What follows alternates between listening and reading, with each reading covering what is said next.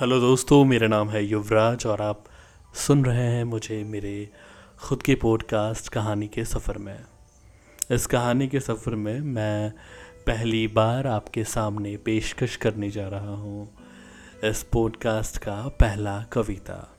उम्मीद करता हूँ कि इस कविता को सुनने के बाद आपको बेहद अच्छा लगेगा। इस कविता को लिखा है पूजा शर्मा ने और जिसका शीर्षक है, यदि ना होता। दिन का होना बेहद ज़रूरी ना होता। यदि यामिनी का पहला पहरा ना होता, अपनापन दीवाना ना होता, यदि देखने का बहाना ना होता। रुकी ना थी ज़िंदगी, यदि रुक मोड़ना आसान ना होता। जन्म लेना महान ना होता, यदि तेरा दिया हुआ नाम ना होता।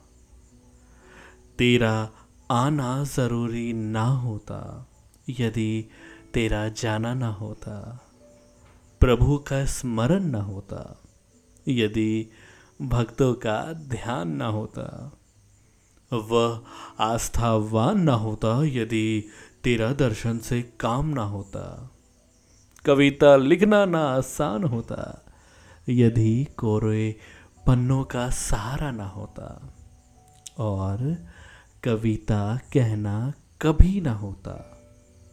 यदि कविता लिखने वाला ना होता।